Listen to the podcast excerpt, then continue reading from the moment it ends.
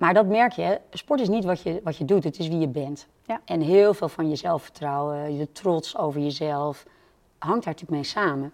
Het wordt zo'n onderdeel van je identiteit en dat zie je eigenlijk bij alle topsporters. Ja. En daar moet je los van komen.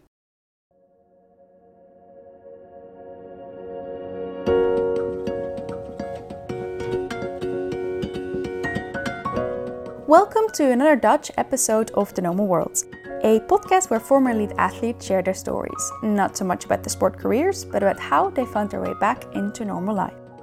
In this episode, I spoke with Minka Boy about her elite field hockey career. We spoke about her career building up to the Olympics in Sydney, Athens, and Beijing, and the things she'd learned about herself in between those Olympics. And of course, about her transition into the normal world after she quit her elite career. I'm Anneleit Bakker and welcome to the normal world of Minka Boy.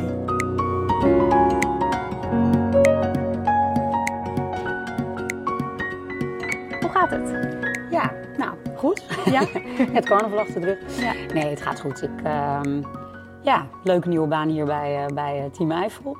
Nou, kinderen gaat goed. Ik ben moeder van twee jongens, dus dat is ook altijd wel een belangrijke factor hoe het met hun gaat. En eh, wel veel aan de hand in het gezin. We zijn met een nieuw huis bezig en allemaal mooie ontwikkelingen. Het zou wel lekker zijn als, daar, als dat klaar is. Maar over het algemeen, als ik, ja, denk ik, ja, Het gaat goed. gaat goed. Ja. ja. ja. We gaan het vandaag hebben over hockey. Kan jij ons eens meenemen naar eh, het moment dat jij in contact kwam met de sport? Ja, ik kom echt uit een hockeygezin. Dus eh, mijn vader was een hele fanatieke hockeyer. Mijn moeder recreatiehockeyer. Eh, mijn broer is gaan hockeyen. Ook heel fanatiek, ook op het hoogste niveau gespeeld.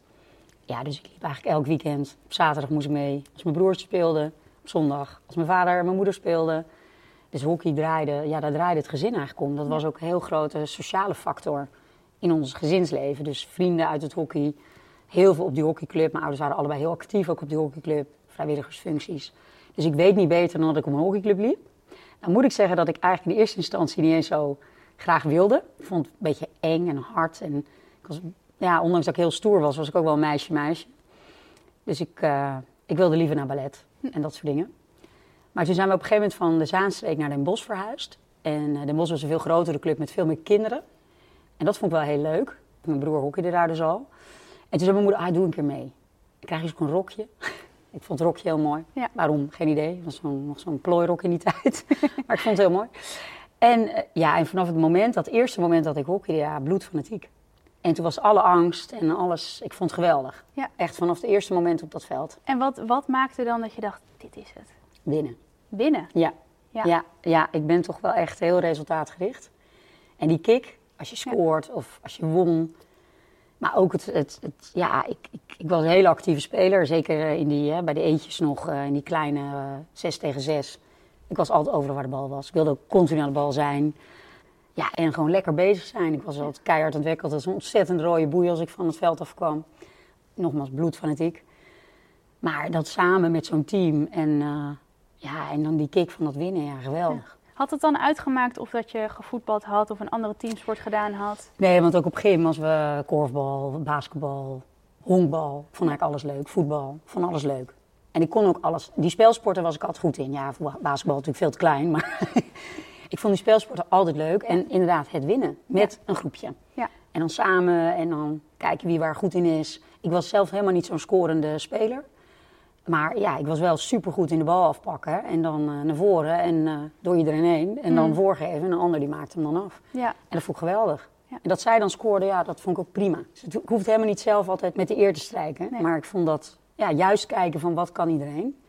Maar de- inderdaad, ja, of dat voetbal was. Alleen ja, ik kwam uit een hockeygezin, dus Precies. hockey was de obvious choice. ja. En had je nog iets van het hockeyspel waarvan je dacht, ja, maar dat maakt het toch wel echt leuker dan voetbal of een andere sport? Nou, niet eens zozeer, want ik vond, ehm, ik vind het technisch bezig zijn met die stick vond ik helemaal niet zo leuk. Hm. Dat deed ik ook heel weinig aan. Dus ik was eigenlijk tot op late leeftijd technisch best wel een beperkte hockeyster. Dat heb ik ook echt wel moeten leren, omdat ik daar op een gegeven moment niet meer mee wegkwam. En dat was weer een soort eye-opener van, oh, oké, als ik op het allerhoogste niveau, wat ik wel wilde, want ik wilde de allerbeste zijn, dan moet ik dat wel leren. Daar heb ik veel meer aandacht aan moeten besteden. Eigenlijk op latere leeftijd. Ik heb ook wel altijd hele goede trainers gehad die daar me wel continu bleven uitdagen. Van hé, hey, het hoeft niet altijd recht door iemand, je kunt er ook omheen. en ook je slag. Hè. Ik had geen goede slag. Ja, op een gegeven moment werd ik verdediger. Ja, dan moet je een goede paas hebben en Ja. dus ook een goede slag. Ja, en, en op een gegeven moment vond ik dat ook wel weer superleuk. Toen ik het leerde van, hé, hey, als je daar tijd en aandacht aan besteedt, dan word je er beter in. En dat geeft een heel gaaf gevoel. Maar van jongens af aan nogmaals ging het me, ik was gewoon effectief. Ja. Dus ik, ik merkte dat ik iets kon, waardoor ik wedstrijdjes kon winnen. Zelfs van mijn broer, die veel beter kon hockeyen. Maar ik was zo sterk. En hij kwam mij niet voorbij. En dan ging ik bam naar voren en dan scoorde ik en dan had ik gewonnen. Ja, dan dacht ik, ja, dit is het hè. Ja. Meer hoef ik niet te kunnen. Nee. En dat is niet zo. Dus dat heb ik later wel moeten leren. Je hebt het over die drive om te winnen. Had je toen als klein meisje ook al een doel in je hoofd wat je met hockey wilde bereiken? Nou, weet je, ik had niet eens zo'n idee wat, wat we daarmee kon bereiken. Maar dat ik gewoon, en dat had ik wel een beetje in alles wat ik deed hoor. Als wij estafette gingen rennen op, op school, wilde ik ook winnen. En de beste zijn. Ik wilde wel altijd de beste zijn. Ja. En ik merkte wel in hockey dat dat kon, omdat ik wel opviel in de teams waarin ik speelde. Hè. Ik, en niet door mijn technische talent. Dus mijn vader die maakte zich altijd een beetje druk om. Die dacht, oh jee, meisje wil van alles, maar of dat ooit gaat lukken is maar de vraag. Want ik was echt wel heel beperkt in mijn, ja, in mijn, in mijn technische kwaliteiten. Maar ja, ik viel wel op. Hè, dus Ja. ik kreeg wel heel vaak complimenten. En ook na de wedstrijd dat de coach van de tegenstander zei, jeetje. En eh, nou, als we dan wel verloren hadden, van nou, aan jou heeft het niet gelegen. Want ja, ik was dus heel druk bezig op dat veld. Dus dat je, dat je opviel en, eh, en ik werd ook altijd geselecteerd voor teams. Ik mocht heel snel een jaar omhoog en eh, bij de grotere spelen. Dus ik kreeg heel veel bevestiging van je doet het goed. En dat vond ik, ja, dat was ook ergens wel denk ik, Ja. een beetje verslavend. Ja. Dat vond ik leuk en dat merkte ik natuurlijk wel. Dus Ja. ik, ja, en dat had ik bijvoorbeeld in tennis niet. Ik was niet getalenteerd, niet heel goed. Ja, ik won wel eens partijtjes. Maar dat had ik dat niet. Nee. Dus toen dacht ik, was ik toch blijkbaar zo berekenend als eh, tienjarig meisje. Ik dacht, ik kan beter mijn, geld op het hockey zetten en meer aandacht aan het hockey besteden Ja. dan dat ik dat in tennis ga doen. Of op ballet. ja, je zei, ik werd snel geselecteerd voor teams. Op een gegeven moment wordt het dan best wel een beetje serieuzer. Wat was het moment dat je dacht, nou... Ja, eh, ik speelde op 12 jaar ongeveer voor, voor het district ook. Hè. Daar, zo begin, of voor de regio eigenlijk. En dat wordt dan het district en dan Nederlands jeugd. Toen was ik een jaar of 12. Toen begon het een beetje. Maar ik moet wel zeggen, heel spelenderwijs ging dat toen in hockey. Dus ik trainde nou, zeg, twee keer per week met mijn teampje op Den Bosch. Hè, met mijn vriendinnetjes. Hoewel, ik ging vaak een jaar naar voren. Dus ik zat heel vaak met oudere kinderen of met oudere meiden. Dat was nou niet altijd leuk. En dan juist dat regioteam waren weer allemaal mijn leeftijdsgenoten. Vond ik erg leuk. En ik was ook nooit nerveus voor die selecties. Ik vond dat alleen maar leuk. Dacht ik, ja, leuk om te laten zien wat ik kan. Ja, En dan ziet iedereen dat ik dat allemaal heel goed kan. ja. Dus ik had daar helemaal geen moeite mee. En wat het dan, hoe het dan ging in het hockey, dan trainde je één keer in de week ook met dat districtsteam.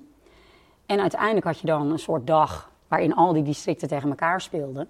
En dat vond ik gewoon een leuk toernooi. Lol met elkaar, lachen in de bus, zingen. En dan werd daar het Nederlands jeugd uitgekozen. Nou, sommige kinderen verlamd van de spanning. Daar begreep ik niks van. Ik dacht, het is toch gewoon een fantastische dag. Heel dag hockeyen. Ja. Leuker kan niet. Laten zien wat je kunt. En dan staat daar iemand te kijken. Dus ik had daar als kind... Voor mij was het gewoon een spel. Toen kwam ik in het Nederlands jeugd. Ook hartstikke leuk. We gingen op Pasen naar Duitsland of naar Engeland. Ja, geweldig. Met zo'n groep meiden lachen en hockeyen. Dus voor mij voelde dat op dat moment nog helemaal niet als enorme investeringen. Kijk, tuurlijk moesten wij wel eens, eh, ja, hè, dat paasweekend dan, ja, niet naar paasontbijt. Maar ja, ook mijn ouders, die hadden alleen maar zoiets, joh, geweldig, doen. En dat de familie dat dan verder niet begreep, maar dat begreep eigenlijk iedereen bij ons. Het waren allemaal sportmensen en Oh die ja. vonden het superleuk. Ja. Dus ik heb dat zelden ook in mijn jeugd gehoord van, oh, kan je daar dan niet bij zijn? Of, dat was allemaal pas een beetje later in mijn studententijd, dat ik zelf meer dacht van, oh ja, er zijn ook andere leuke dingen. Ja. Maar als kind heb ik dat nooit als opgave gevoeld. Of... En mijn ouders vonden het ook leuk. Ja. Hè, dus die gingen mee, eh, die stimuleerden het ontzettend, waren enthousiast over. Joh, geniet ervan, hartstikke gaaf, mooie ervaring. Alles Dus- is mooi meegenomen. Ja, dus Ja. ik heb, hè, als je dan kijkt naar wanneer werd het voor mij echt topsport, ja, dat is, toen was ik eigenlijk al volwassen. En dat is natuurlijk wel, achteraf bekijk ik dat nu wel, ook als ik met veel andere topsporters daarover praat, hoe bevoorrecht eigenlijk die tijd wel geweest is. Ja. Dat het voor mij zo ontzettend lang heel spelenderwijs was. Eigenlijk zonder spanning, heel erg veel lol, met een leuke groep meiden. Want ja, voor mij is nog steeds hockey ook een hele belangrijke sociale factor nog. Heel veel mijn vriendinnen heb ik gemaakt in het hockey. Ik kom nog altijd graag op mijn hockeyclub. We hebben ook altijd op dezelfde hockeyclub gespeeld. Dus dat is ook een soort tweede familie, tweede thuis. Dus heel veilig wel. Ja. En, dat is, en ik weet heel goed dat heel veel andere topsporters dat zo niet hebben ervaren. Nee, want Dus die ik- stonden stijf van de spanning in die bus op het moment voor die wedstrijden. Ja, dus ik voel me daarin ook heel bevoorrecht. Het is wel op een gegeven moment veranderd hoor. Dus ik heb het ook meegemaakt. Ja. Anders, maar toen was ik wel ouder. En dat helpt natuurlijk ook wel dat ik het. Toen kon ik er beter over nadenken, misschien ook beter over praten. Maar ja, heel lang was het gewoon leuk. Op het moment dat het dan serieuzer wordt, krijg je dan een doel in je hoofd van, nou, dat, dat zou ik toch wel... eh, Ja, kijk, die eerste keer weet ik nog dat ik met dat regio-team of met dat districtsteam voor het Nederlands jeugd speelde. Dat ik eigenlijk niet eens wist dat dat bestond. Hm. Mijn broer was ervoor geselecteerd. Oh, is er, is er nog een stap? Ja, En toen was later, eh, snapte ik ook, hè, Jong Oranje, Nederlands elftal. Ja, toen werd dat het doel. Olympische Spelen, hè, vriendinnen van mij. Ik zat heel jong in Dames 1 van Den Bosch. En vriendinnen van mij gingen al naar de Spelen van Atlanta in 96. Ja, toen ik dat zag, dacht ik, ja, maar dat wil ik dus ook. Dus toen werd het wel heel serieus van, het Nederlands team moet ik halen en ik wil naar de Spelen.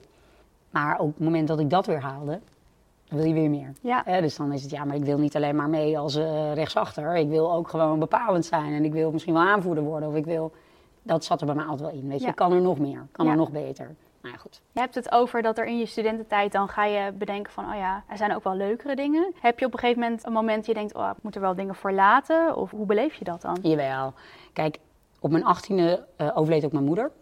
Eh, dus dat was ook een beetje de veilige omgeving thuis weg. En degene die eigenlijk mijn hele sportcarrière faciliteerde... in de zin van die kookte, deed de was, Ja. eh, zorgde voor het eten.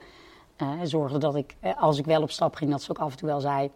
dit is niet zo handig. Nou, hadden we daar natuurlijk wel eens een discussie over. Maar dacht ik altijd wel, ja, je hebt ook wel gelijk. Nou goed, dus er gebeurde veel in een bepaalde tijd. Ik ging uiteindelijk op kamers wonen, voor mezelf zorgen. Ja, dat is gewoon volwassen worden. Eh, dat is niet makkelijk. Ik wist ook nog niet zo goed hoe ik voor mezelf moest Nee. zorgen. Hè, dus dan dacht ik dat het een prima idee was om op weg naar de training hè, een zak M&M's te kopen. En dat dan te eten in plaats van dat je gewoon een fatsoenlijke sportmaaltijd tot je neemt. Ja, dat soort dingen. Zelf koken. Hoe moet je nou goed gezond koken? Ja. Ja, wist ik. Ik had echt geen idee. Nee. Dus ik werd ook zwaarder, ik was minder fit. Ja, en dat is ook een beetje gewoon ervaren. Zo kan het niet. En je kunt niet alles. Ik wilde studeren, ik wilde inderdaad ook een studentenleven leiden. Eh, dus nee, ik ging dan wel op stap. Of ik, eh, en dan niet op, op, op zaterdag, want ik moest op zondag spelen, maar dan ging ik op maandag. Want dan dacht ik, ja, dan ben ik op dinsdag wel weer hersteld, dus ik moet trainen. Nou, dat was natuurlijk niet zo. Maar dat heb je allemaal je, nog niet zo in de gaten tot je tegen de lamp loopt. Ja. Nou, dat gebeurde op een gegeven moment. Toen was ik een jaar of 19, zat ik in Jong Oranje. En toen werd ik uit Jong Oranje gezet. En dat was wel echt voor mij zo'n eerste moment van... Oké, wat wil ik nou eigenlijk? Wil ik nou voor die sportcarrière gaan? Of wil ik een ander leven leiden? En daar heb ik echt wel over na moeten denken. En, en toen heb ik echt op een gegeven moment ook nog wel gedacht... ik ga dat andere leven leiden. Dus ik ga studeren en ik ga op een eh, hockeyclubje in Amsterdam eh, spelen. Maakt me niet uit bij welke, gewoon voor de gezelligheid. Ja, en dan is het heel belangrijk, wie heb je om je heen? Ja. En waar luister maak je je een andere keuze. Ja, dus eh, ik belde toen eh, een goede vriendin van mij, Mijntje Donners, nog steeds goede vriendin. En toen dus een van die meiden die al naar de Spelen was geweest. En die ook dat allerhoogst haalbare ambieerde.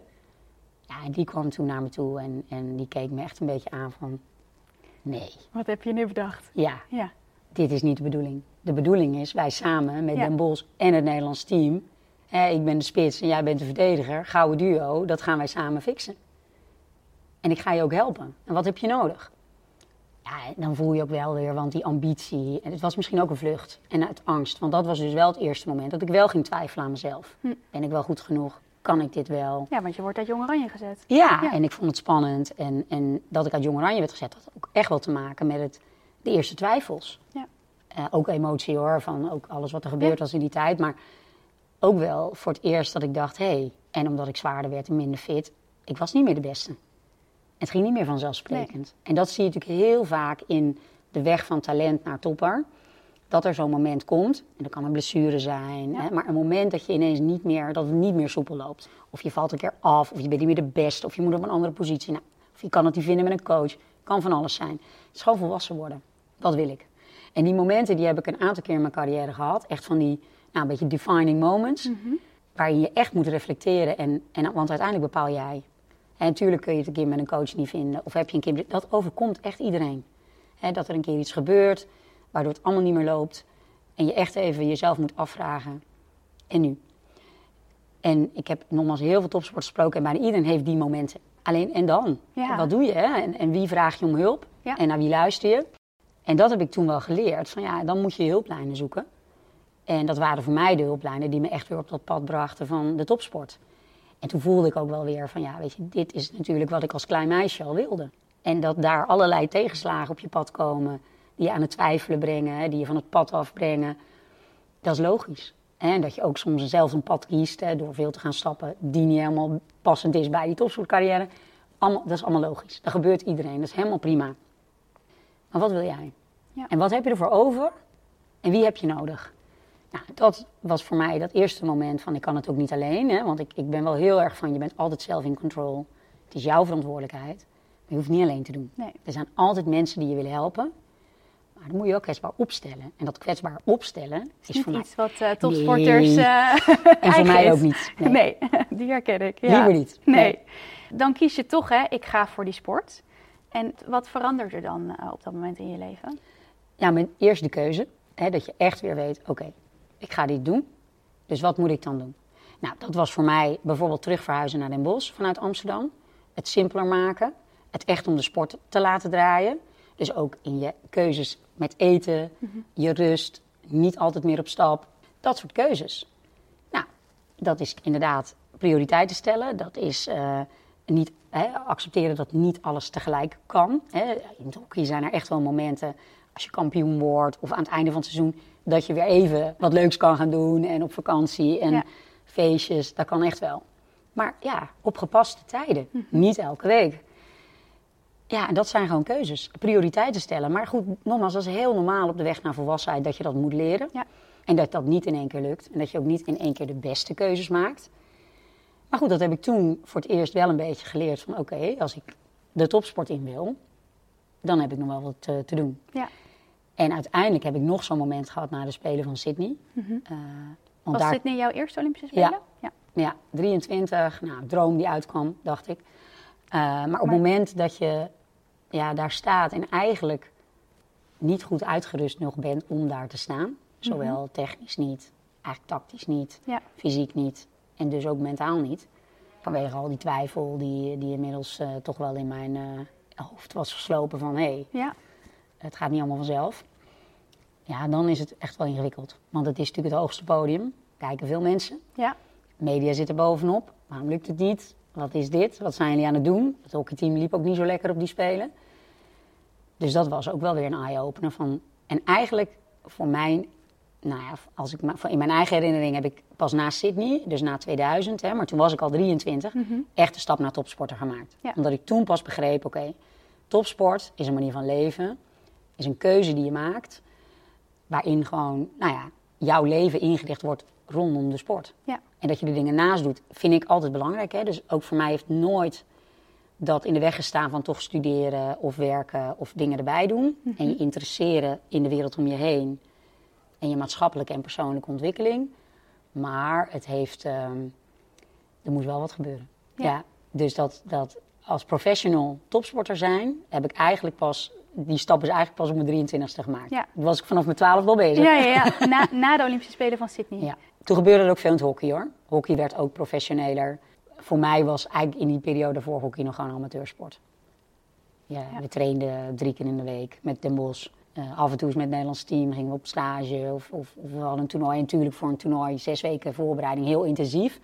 Ja, dan had je eigenlijk door het jaar heen al zo'n achterstand opgelopen op de teams die een Ja. fulltime programma draaiden. Ja. En dat is echt wel veranderd na de Spelen van Sydney. Toen ging de intensiteit bij het Nederlands team ook. eh, en bij Den Bosch hebben we toen ook gezegd: ja, als het Nederlands team dit gaat doen, dan, moet Den wij- ook meer Ja, doen. Want anders wordt het gat tussen de internationals en de rest. Maar we waren ook de eerste club die dat deed. Ja. Ja, toen werden we heel vaak landskampioen. Ja. Heel Maar da- gek. maar dan, precies. maar dan gaat je leven er ook anders uitzien Ja. als die intensiteit omhoog gaat. Dan kan je die maatschappelijke dingen die je ernaast deed misschien niet meer zo heel erg ernaast doen. Minder. Ja. Kijk, ik kom nog wel uit een tijd dat de toernooien echt minder frequent waren dan nu. Dus eh, WK Olympische Spelen om de vier jaar. EK op een gegeven moment was eerst ook om de vier, werd toen om de twee. Champions Trophy was toen nog een groot toernooi, is nu de Pro League geworden in het hockey. Het was toen nog om de twee jaar, werd op een gegeven moment om, om het jaar. Maar er waren gewoon jaren en de Champions Trophy had echt minder prioriteit. Dus na de Olympische Spelen nam je meer rust. Ja. En dan was weer de tijd. Hè. Toen ben ik ook afgestudeerd, bijvoorbeeld in 2001. Dus die periodisering zat toen voor een veel, op een veel natuurlijkere manier in die sport. Waardoor je ook op bepaalde momenten de kans kreeg om, Om dat- te studeren. ja. En ik vond dat ook belangrijk. Dus ik zorgde ook voor dat ik altijd wel dingen daarnaast deed. En ik snap dat heel veel sporten anders ingericht zijn. Elke sporter is ook anders. En niet voor iedereen geldt hetzelfde. Dus je kunt daar ook niet een one-size-fits-all beleid op loslaten. Maar die periodisering, ik denk wel dat dat cruciaal is voor elke sporter. Want je kunt niet van iemand verwachten dat je 15 jaar, hè, wat toch de meeste topsportcarrières soms al duren, soms nog langer Ja. zelfs, elk jaar op de toppen van je kunt. Ja. Dat kan gewoon niet. Ik las tijdens de coronaperiode dat er in het volleybal of handbal... dat mensen, eh, als ze, als ze vrij zijn van de clubperiode... eh, in het Nederlands elftal moeten en dat je nooit rust hebt. Zo Nee, 15 nou, jaar dat is lang. in het hockey eigenlijk ook. Ah, dat is bizar. Ja. Dat is echt bizar. En nu hebben ze dan een toernooi ook nog waar ze vier keer per jaar over de hele wereld moeten vliegen ongeveer. Ja.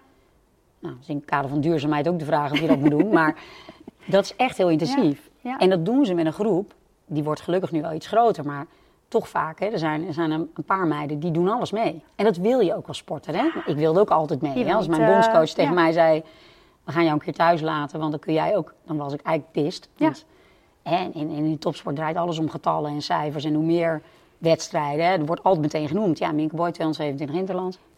Terwijl niemand weet of dat nou veel is of niet. In het hockey speel je best wel veel interlands. Ja. Dus ik zit niet eens meer in de top 10 qua aantal. Eh, maar dat klinkt veel, Ja. dus mensen vinden dat indrukwekkend. Maar het hadden er veel meer kunnen zijn als ik alles gespeeld had. Ja, precies. Maar als ik alles gespeeld had, had ik waarschijnlijk het nooit zo goed kunnen doen. En ook zo lang kunnen volhouden. Want ik, ik merkte echt wel, het laatste jaar liep ik echt op mijn tandvlees. En ik heb ook echt wel heel bewust op een gegeven moment gezegd, het is mooi geweest. zegt, ik heb een aantal keer heb ik zo'n defining moment gehad. Je hebt eh, toen je uit het Nederlands Ja. jeugdteam gezet werd, heb je dat gehad. Toen na Sydney, heb je dat ja. gehad. Wat was het? Athene, Athene. Ja, we verloren de Olympische finale in 2004 als de topfavoriet. En dat was voor mij, ik struggelde altijd heel erg met die rol van topfavoriet. We hadden dat bij Den Bosch en we waren altijd landskampioen en dat werd gewoon verwacht. Ja, dat vond ik heel ingewikkeld. En ehm, je moet het elke keer maar weer bewijzen. En als we het dan werden, dan dacht ik nou, en dan staat iedereen hier buigend. Nee hoor, Nee, dan was dan het heb, je, heb Ja, je het bereikt. En, ja. en volgend jaar. En Ja. het was altijd, ja, ik vond dat eh, heel ingewikkeld. Ik vond het zelf ook moeilijk. Ik speelde liever eh, tegen een, een mede-topfavoriet dan tegen een underdog. Want dan lag de druk bij ons. Ik vond het leuk als je tegen een tegenstander mocht spelen die gelijkwaardig was. En waarvan mensen zeiden, ja, weet je, spannende wedstrijd. Ja, in de Olympische finale in Athene speelden wij tegen een underdog. Ja, dat is voor mij dat vre- En ook omdat ik verdediger was. Dus dan kon ik het in mijn ogen alleen maar fout doen. Want ik maakte nooit een goal. Dus als we dan verloren, dan dacht ik, ja, dat is dus mijn schuld. En dat was echt zo'n wedstrijd ook, dat we kans op kans krijgen. Ik heb er een filmpje van, dat laat ik wel eens zien bij presentaties. En zitten er mensen in de zaal, die hebben natuurlijk niks met hockey, maar iedereen snapt dat. Ja. Je bent alleen maar aan het aanvallen. Ja. Twee keer komen ze bij ons. Ja, en, En hij ligt er twee keer in. Ja. Ja, dat waren voor mij, dat was echt mijn fout. En die druk, altijd verantwoordelijk voor de nederlaag, maar eigenlijk nooit verantwoordelijk voor de winst. Ja, dat is natuurlijk ook niet goed, hè. Dat je. En dat, dat creëerde bij mij wel een soort van faalangst. Ja. Ehm, en, en altijd die enorme, een beetje vanuit het negatieve en de angst om, om, om te verliezen, Ja. te spelen in plaats van de wil om te winnen, die ik als kind zo had. Dus ik moest echt terug naar dat meisje, wat ooit op de zesde, zevende begonnen is met hockey, die gewoon overtuigd was van haar kwaliteiten, die ik natuurlijk had. Want Ja. ja, ik was echt wel een van de beste hockeysters ter wereld op dat moment. Met die overtuiging van dit kan ik heel goed. En dat gevoel heb ik ook vaak gehad hoor. En ik weet ook hoe kicken dat is. Eh, maar ook met, met die wil om te winnen en niet die angst om te verliezen. Nee. Uiteindelijk ben je nog een keer naar Olympische Spelen gegaan in Ja. Beijing. Wat is er toen... Heb je dat toen kunnen bereiken? Dat plezier Ja, weer terug in hockey? Ja, ik heb eigenlijk het hele traject richting Beijing, ook met mental coaches hoor. Want ik heb altijd hulp gezocht en hulp gekregen. Hè. Ook heel bevoorrecht op dat Ja. vlak. Goede hulp ook. Bijna meer een soort traject richting de Spelen van Beijing. Van hoe ga ik genieten van die Spelen? Want ik was nu twee keer geweest. Mhm. Sydney, Athene. Beide, ja, waanzinnig dat je naar de Spelen mag. Hè. En, en dat realiseer ik me dan ook. Ik denk, ja, geweldig dat ik daar mogen staan. Ik heb ook nog medailles gewonnen, ondanks dat het niet helemaal goed ging. En ik niet daar het beste uit mezelf heb kunnen halen. Maar ik wil ook gewoon een keer dat ik, wat het resultaat ook is, dat ik gewoon echt genoten heb van dat evenement. Want het Ja. is zo bijzonder. Eigenlijk hoe je dat vroeger met die selectiewedstrijden had. Leuk, Onbevangen lekker gewoon. Ja, Hoe gaaf, 15.000 mensen in een stadion. Die voor jou, of nou ja, voor jou, maar in ieder geval voor jouw team komen kijken. En ik hoor nog zo vaak mensen zeggen, ik was erbij hoor, Beijing. Ik zat achter het doel of weet ik veel. Ja, geweldig. Realiseer je natuurlijk helemaal niet. Dus En dat, heb ik, dat was bijna het doel op zich. Niet eens zozeer goud winnen, wat ik natuurlijk wel heel graag wilde, maar wel van de manier waarop. Ik wil eindelijk echt genieten van die weg ernaartoe. Nou, en, en in die periode, hij had nog wel een kleine dip in 2007, maar eigenlijk tussen 2004 en 2008 hebben we alles gewonnen. Eh, het WK in 2006 was ook een fantastisch moment, geweldig team. Kreeg ik zelf ook nog een geweldige eer als individuele speler, nou ja, voor een verdediger. Met mijn, nou ja, toch ergens beperkte kwaliteit, Ja. ook wel heel bijzonder. Maar ja, het is een geweldige periode. En met name dat gevoel wat ik toen af en toe echt had van dit kan ik. Ja. Ik ben hier echt heel goed in. Ja. En ik weet ook precies hoe ik dat met zo'n team moet doen. Ik werd ook aanvoerder in die periode. Nou, dat was ook... Aan de ene kant vond ik dat geweldig. Aan de andere kant is dat ook een last hoor. Want ik, ik nam wat veel te veel verantwoordelijkheid op mijn nek. En ook dat met een mental coach. Van hoe, hoe raak je die verantwoordelijkheid nou een beetje kwijt? Ja, dat zijn hele waardevolle trajecten waar ik... Hè, want het is natuurlijk een patroon wat ik altijd in verval op momenten dat het niet zo goed gaat met me. Ik heb zoveel van geleerd. Dus ook op momenten dat ik dat nu herken, zal ik ook veel sneller Ja. om hulp vragen. Me kwetsbaar opstellen, echt moeten leren. Ook van eh, mijn coach Mark Lammers, die daar, nou ja, die kon dat heel goed. Die liet heel duidelijk blijken, dit kan ik, dit kan ik niet. Ja, ik vond het altijd heel eng. Ja. Want dan dacht ik, ja, dan zien mensen mijn zwakte. Ja, dat is natuurlijk niet de bedoeling. Nee, dat ken ik. Gaan ze daar misbruik van maken? En dat is niet zo. Nee. Het grappige is juist, zeker toen ik het deelde ook met het team, had ik veel meer begrip. Want ik was niet altijd de leukste medespeler. Eh, heel gespannen, eh verbaal aanwezig. Nou, en zeker als ik dan extra gespannen was, dan eh, kwam er heel veel Ja. verbaal geld uit. Maar je kwetsbaar opstellen doet andere mensen ook weer kwetsbaar opstellen. zeker. Ja, Ja, ja Dus ben ik ook- inmiddels ook achter. ja, klopt. En ook die jonge meiden die dan zeiden, ja, als jij al gespannen bent, ja, dan kan ik ook wel zeggen dat ik gespannen ben. Ja, precies. Maar ook dat je meer begrip krijgt. En dat ze je veel meer zien. Ik werd op een gegeven moment toch ook wel als een soort, bijna als een soort robot gezien. Van ja, die zet je in het veld, die doet er, die doet er werk. Die wordt ook nog 80 keer geraakt in haar gezicht of op haar handen, doet er allemaal niks.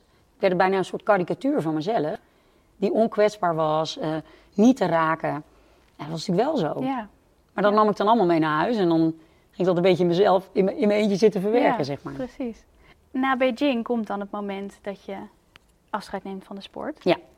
Hoe, ja, hoe gaat dat? Ja, ik wist in 2004 eigenlijk al, Dit ik ga wordt- nog één cyclus doen. Zo zit ik ook in elkaar. Weet je, het is alles of niks. We gaan tot en met de Spelen, of niet. Dus we gaan Ja. niet ergens nog halverwege op een Champions Trophy. Of, eh, nee, het is, of ik ga weer voor vier jaar. Nou, dat ging me gewoon in 2008 niet meer lukken, want ik was in 2008 31. Dus dan zou ik, ja, dat, dat vond ik, en ik wilde ook iets anders, eh, werken, kindjes. Dus ik denk, ja, dat, moet ik, eh, dat ga ik niet nog langer uitstellen.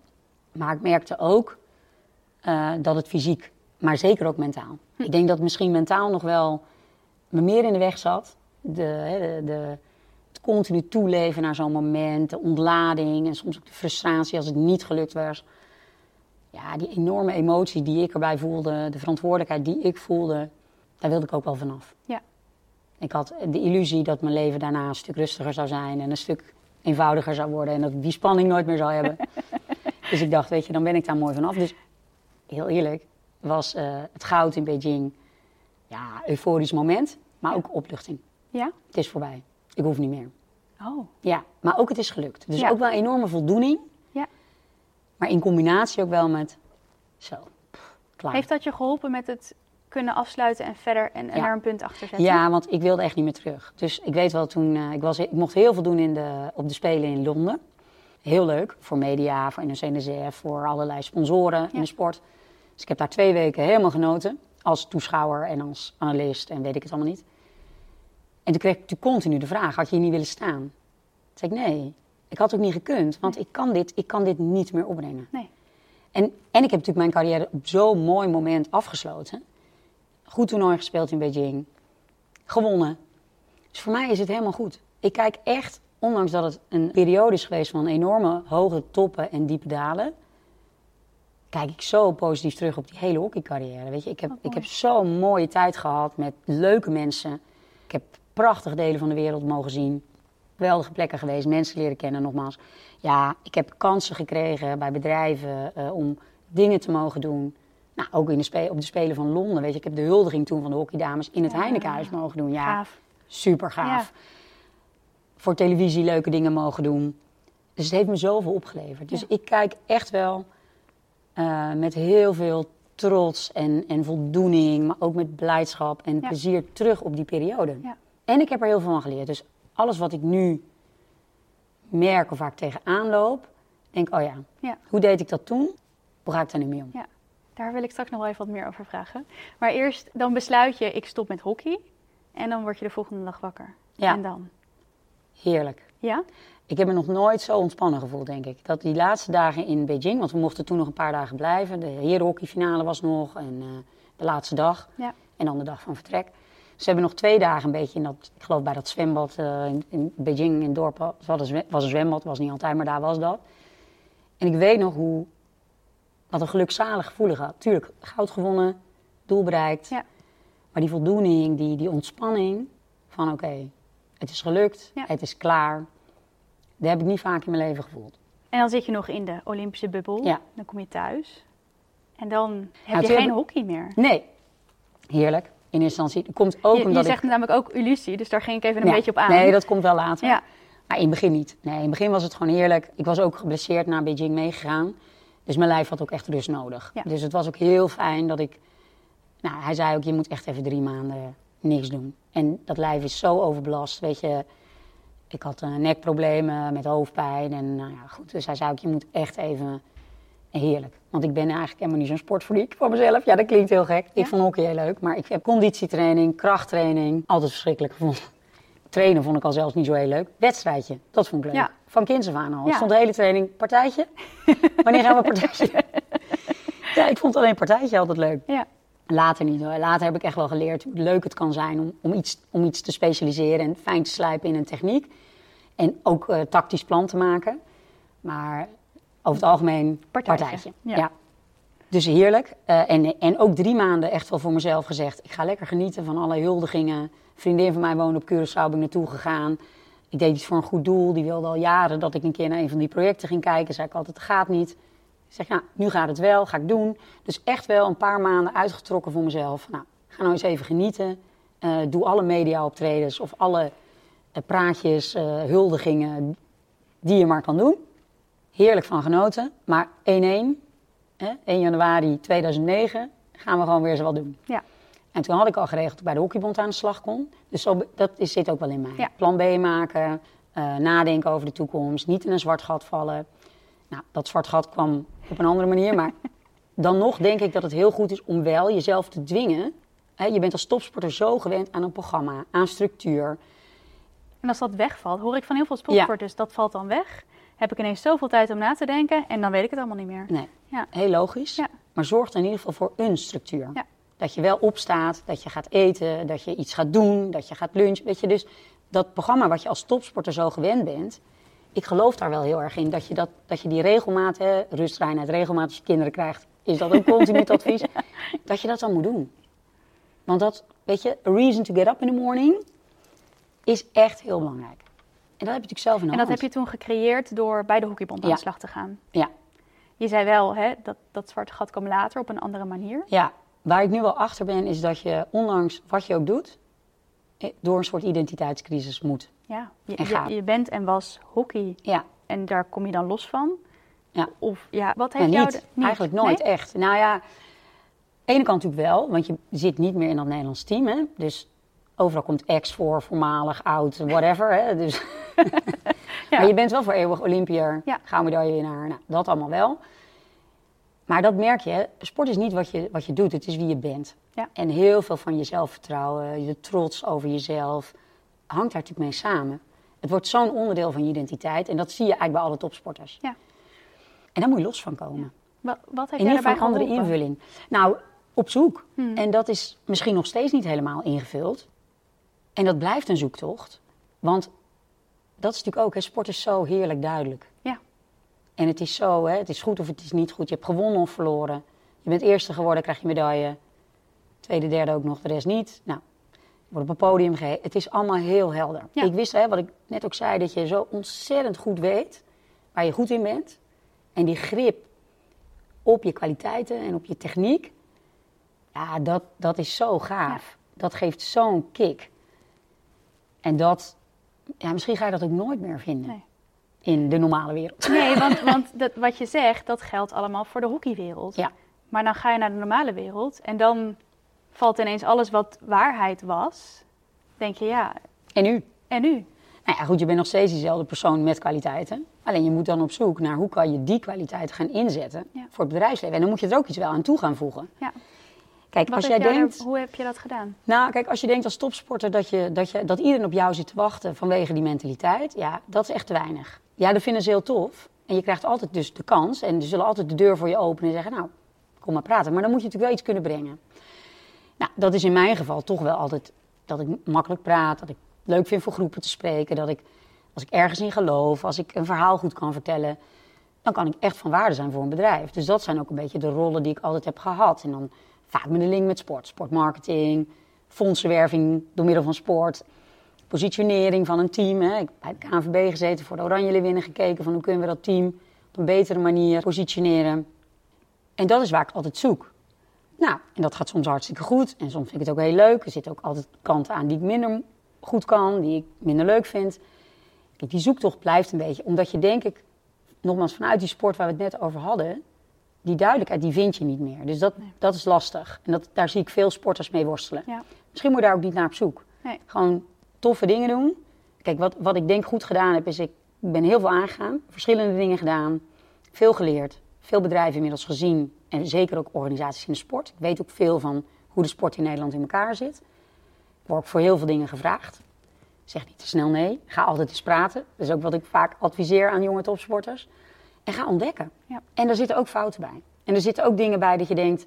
Nou, 2,5 jaar bij de KNVB gewerkt.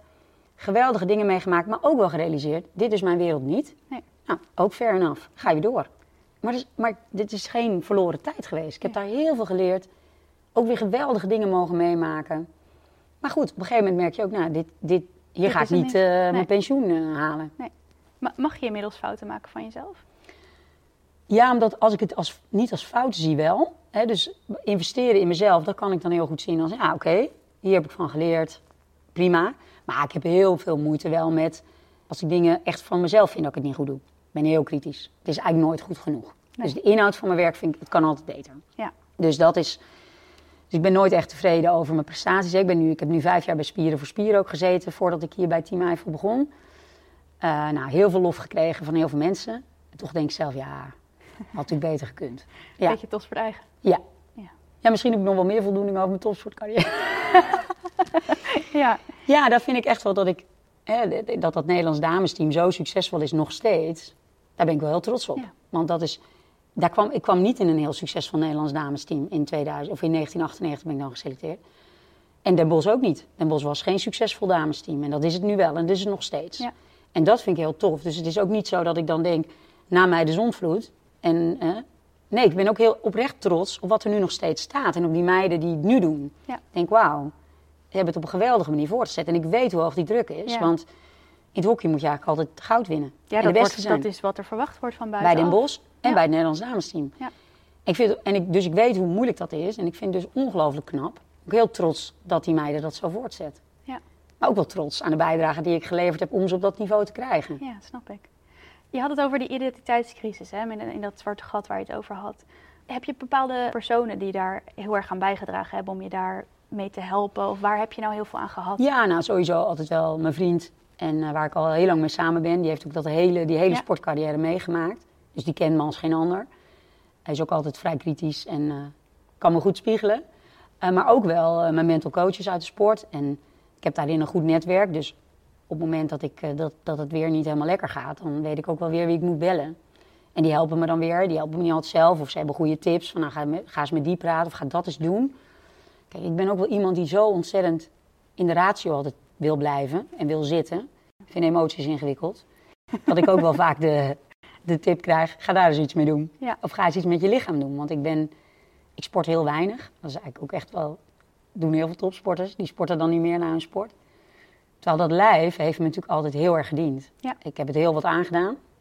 Blessures en overbelasting en ook harde ballen in mijn gezicht. En overal vingers Ja. gebroken, neus Ja. gebroken, nou ja, allemaal dat soort dingen. En dat lijf deed het altijd weer. Hè, die, het, lapt altijd weer op. En het, eh, maar iets meer aandacht en iets beter ervoor zorgen. En daar de ontspanning ook in zoeken. Ja. En dat, eh, dat is wel belangrijk. Ja. Ja. Dus daar probeer ik ook wel eh, mijn aandacht voor te hebben. Ja, je gaf aan dat je op een gegeven moment een klein beetje als een robot werd gezien in het veld. En je zegt gevoelens vind ik lastig. Uh, ik heb inmiddels zelf geleerd dat gevoelens in je lijf zitten en niet in je hoofd. Nee. Uh, hoe zie, zie, je daar nog een overeenkomst? Dat je misschien zelf je lijf ook als instrument bent gaan zien? Ja, dat heb ik heel erg gedaan. En dat ik nu inderdaad ook heel vaak vertel, net als faalangst, dat zit natuurlijk tussen je oren. Maar dat heeft zo'n impact op je lijf. ik heb ook echt gevoeld wat faalangst fysiek met je doet. Mhm. Maar nog steeds, dus op het moment dat ik fysieke klachten krijg, dan weet ik gewoon, dat lichaam geeft een signaal. Ja. Er moet iets gebeuren, het gaat niet goed. En ik hoop dat nu wel vaak al voor te zijn, dat ik het al voel, dat ik denk, oh ja, voordat straks mijn nek weer vast zit of, of mijn rug op gaat spelen. Ja. Ga eens goed voor jezelf zorgen, eerder naar bed, goed eten. Uh, niet continu alle sociale, hè, niet die agenda zo ontzettend ramvol plannen meer balans zoeken. Dus dat is, nee, want dat dat onlosmakelijk met elkaar verbonden is, ja, dat weet ik. En eh, dat heb ik ook heel lang inderdaad niet gedaan of daar gewoon aan voorbij gegaan. En dat heeft me ook wel, uh, dat waren ook altijd de wedstrijden dat ik dan, uh, nou ja, met bloedend hoofd van het veld kwam. Ja. wat, wat heeft je daarin geholpen om die connectie weer terug te vinden? Ja, toch ook wel aandacht en energie. Hè? Dus daar gewoon aandacht aan geven. En erover praten. Hè? Dus ik wil het liefst alles zelf oplossen. Hè? Dat is echt mijn voorkeur. Onafhankelijk zijn, niemand nodig hebben. Maar dat gaat gewoon niet. En, uh, en dat maakt ook, weet je, ik heb inmiddels ook kinderen. Nou, dat uh, maakt je kwetsbaarder dan, uh, dan iets anders. Ja. Maar dat is ook weer een les. Van, weet je, je hoeft het niet allemaal zelf op te lossen. Dat gaat ook niet. Hè? Met name onze jongste zoon heeft een vrij intensieve zorgvraag. Hij is, zwaar verstandelijk beperkt. Ja, dat, ik ben zo dankbaar, ook voor mijn partner Dirk Marijnen, die wij doen het echt samen. En ik zie ook hoe mooi, waar hij heel goed in is. En hoe de band ook met, met onze zoon met hem is. Hè. Die, die is heel, ja, is mooi. Hij laat zich bijna door niemand knuffelen. Maar als, hij, als Dirk hem optilt, ja, dan geeft hij zich helemaal over. Dat is echt gaaf om te zien. En ik regel alles. De zorg, ja. het PGB, de WMO, de WLZ. Nou, er komt een enorme administratie bij. En zo kunnen we ook weer heel mooi elkaar complementeren. En, en, zeker nadat hij geboren is, want dit was natuurlijk de ultieme je bent niet in control. Ja. ik moet er gewoon mee dealen en vertrouwen op de artsen en nu op de zorg dat het goed gaat. En natuurlijk heb ik zelf daar ook nog wel wat in te doen, maar ja, hij bepaalt. Want ja, hij, uh, hij is heel weinig te sturen. En die, en die aandoening al helemaal niet. Daar kunnen ze eigenlijk niks aan doen. Dat mijn vriend ook continu zei, min kijk nou naar hem. In plaats van dat je alleen maar de, de angst en, en de, de zorg en alles en de spanning voelt en het verdriet van wat er allemaal niet is. Kijk naar dit mooie mannetje. En dat heeft me ook wel. Hè. En daar ben ik hem echt dankbaar voor. Dat hij me dat op dat moment heeft hij me daar zo doorheen geholpen. Door juist, hij zit zo anders in elkaar dan ik. Gaat dat soort problemen zo anders aan dan ik. Heel erg in het nu. Ik, ik maakte me dan zorgen over, ja, wat als hij volwassen is? Zei hij, het is een baby. Ja. Daar hebben we heel lang over om, om uit te vogelen hoe we dat dan gaan doen. En dat helpt mij dan op zo'n moment. Ik denk, ja, weet je, dat heeft geen zin. Ik, ik kan me nog wel eens overweldigd voelen omdat ik dan alles tegelijk zie. En ook wil oplossen, want ik ben heel oplossingsgericht. Hè? Liefst checklistjes. Nou, ik, zie je knikken, dat zal jij ook hebben. Ja. ja. en sommige dingen zijn, die moet je echt laten gaan. En, en vertrouwen op de flow en dat je op dat moment echt wel een oplossing bedenkt. En dat is ook wel met vanochtend nog een gesprek met een topsporter die ook ja, heel, heel erg op zoek is naar de controle. En uh, hoe krijg ik weer regie over mijn carrière. Dat ik soms ook zeg, je, je moet ook maar gewoon dingen gaan proberen. Ja. En is het oké? Ja, we zijn als topsporters zo gewend aan de volledige controle over alles. Echt werkelijk alles. Dat inderdaad het loslaten daarvan en niet overal de controle in zoeken. Ik denk dat dat wel een hele grote uitdaging is. Ja, ja dat, dat verwoord je wel mooi. Nee, dat is het zeker. En, en zo'n kind, ja, dat, dat is dan de ultieme. Hè? Dus, ja. Kijk, ik, ik vind het zelf afschuwelijk als mensen dan zeggen... ja, je krijgt ook een beetje van het universum wat je, wat je nodig hebt. Dan denk ik, ja, weet ik niet. Maar het is zo. Hmm. Uh, dit is gewoon het leven. Het leven is dat, dat je dingen overkomen. Ook tegenslagen, grote tegenslagen soms. En alleen je hebt in die zin wel altijd een keuze. Hoe ga je ermee om? Ben je slachtoffer? Of zet je de situatie in die zin wel naar je hand dat je ermee omgaat? Kijk, ik kan dit niet oplossen. Dat klopt. Maar ik kan wel zorgen dat, wij, dat ik lekker een leuke baan hou. Met leuke mensen leuke dingen blijf doen. En, ja, en accepteer dat het zo is. Niet altijd makkelijk hoor, lukt me ook niet altijd. Maar ja, probeer dat wel te incorporeren van oké. Ja, en daar dan de controle in te pakken. Ja. Dus je kiest de momenten dat je de controle wil hebben en je probeert los te laten waar dat kan. En nogmaals, dat gaat de ene keer beter Ja. dan de andere keer. We zijn ook allemaal mensen. Nou, dat is het, hè. Je bent die robot niet. Nee. Hoe, en, dat, en, en ergens vind ik dat nu ook mooi. Hè? Dat hoort er ook bij. Verdriet, pijn, eh, dat hoort ook echt bij het leven. En ik had echt altijd een beetje de illusie dat, dat, dat je dat allemaal, weet je, Ja. gewoon eeuwig gelukkig. Ja, dat, ja. En als ik gewoon in charge ben, weet je, dan gaat alles goed. Ja. Zo werkt het niet. En dan komt er op een gegeven moment een soort tsunami van dingen over je heen. Dat je denkt, oh nee, dat dacht ik. Dat is natuurlijk een illusie. Dat gaat helemaal niet. Nee. Dus ook vertrouwen op, oké, ik vind mijn weg wel. Ben slim genoeg en handig genoeg. Weet je, ben daar dankbaar voor. Mhm. Dat ik eh, makkelijk praat, dat ik dingen goed snel begrijp. Dat ik eh, oplossingen zie, oplossingsgericht ben. Het altijd wel weer fix. Linksom, rechtsom. Komt echt wel een oplossing. Ja, en dat, daar, mag je, eh, weet je, daar ben ik inmiddels ook wel echt dankbaar voor. Ja, hoor, dat, ik mooi. dat, eh, dat ik dat heb en kan. En ja, dan dealen met de dingen die wat, mo- wat moeilijker zijn. Wat mooi. Ik, eh, ik sluit mijn podcast altijd af met een laatste vraag. Wat zou je jezelf als je jongeren zelf als advies geven? Ja, het grappige is dat ik die vraag heel vaak heb gekregen al sinds ik gestopt ben. En in het begin altijd heel mooie dingen zei als van geniet meer, ontspan. En dat ik nu zeg, niks. Want zij heeft het zo moeten doen. En alles wat ik toen zo gedaan heb, is wie ik nu ben. En dat is oké. Dus ik heb, ja, weet je, ik kon het ook niet anders. Dit is ook wie ik ben. Hè? Dat, dat, dat ambitieuze, eh, ook ja, een beetje het patroon van hard tegen de lamp lopen. Oh, en nu ga, loop ik iets minder hard tegen de lamp. Ja. Ik zie het eerder, ik zie de lamp iets eerder. Ehm, maar dit is ook mijn patroon, Ja. blijkbaar. Een beetje hoge toppen, diepe dalen, eh, hulp zoeken. ehm. dit is ook blijkbaar een beetje wat bij mij hoort. Ja. Ik kan het denk ik ook niet anders. Dus ja, ik kan wel nu allerlei mooie adviezen aan, dat, dat gaat ze toch niet doen. Stront eigenwijs. Wel mooi. Ja. Ja. dus ik heb nu meer zoiets dat ik denk, ja, weet je, het is ook goed zo. Ja. Ik heb het blijkbaar ook allemaal nodig gehad. Ja, en het, het is ook goed wie ik nu ben. En ja, en nogmaals, eh, ja, dat zeg ik nu ook wel vaak in, in besprekingen met eh, bedrijven. Ontwikkeling is helaas, misschien ook niet, het kan ook leuk zijn, een continu proces. Want je bent nooit klaar. Nee. Ik ben ook soms ook wel eens moe van. Ik denk, Ja. nou kom op, ik ben nu heb ik- 46. Nu heb ik genoeg aan mezelf Ja, gewerkt. toch? Ja. ja. Nee.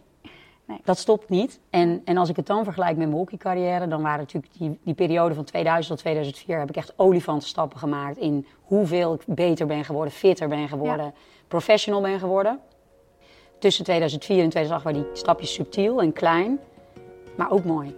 En, en wel eh, de stap van een goede hockeyer naar echt een van de allerbeste. Ja. En dat kan zo tof zijn dat je op, als je op details echt gaat specialiseren, hoe gaaf dat is. Ja. Ja, dus dat probeer ik ook altijd mee te weet je. Ook die kleine stapjes in je ontwikkeling moet je blijven maken. En die zijn misschien wel net zo belangrijk als die enorme stappen die je in je jeugd maakt of in de weg naar volwassenheid. Dankjewel. Graag gedaan.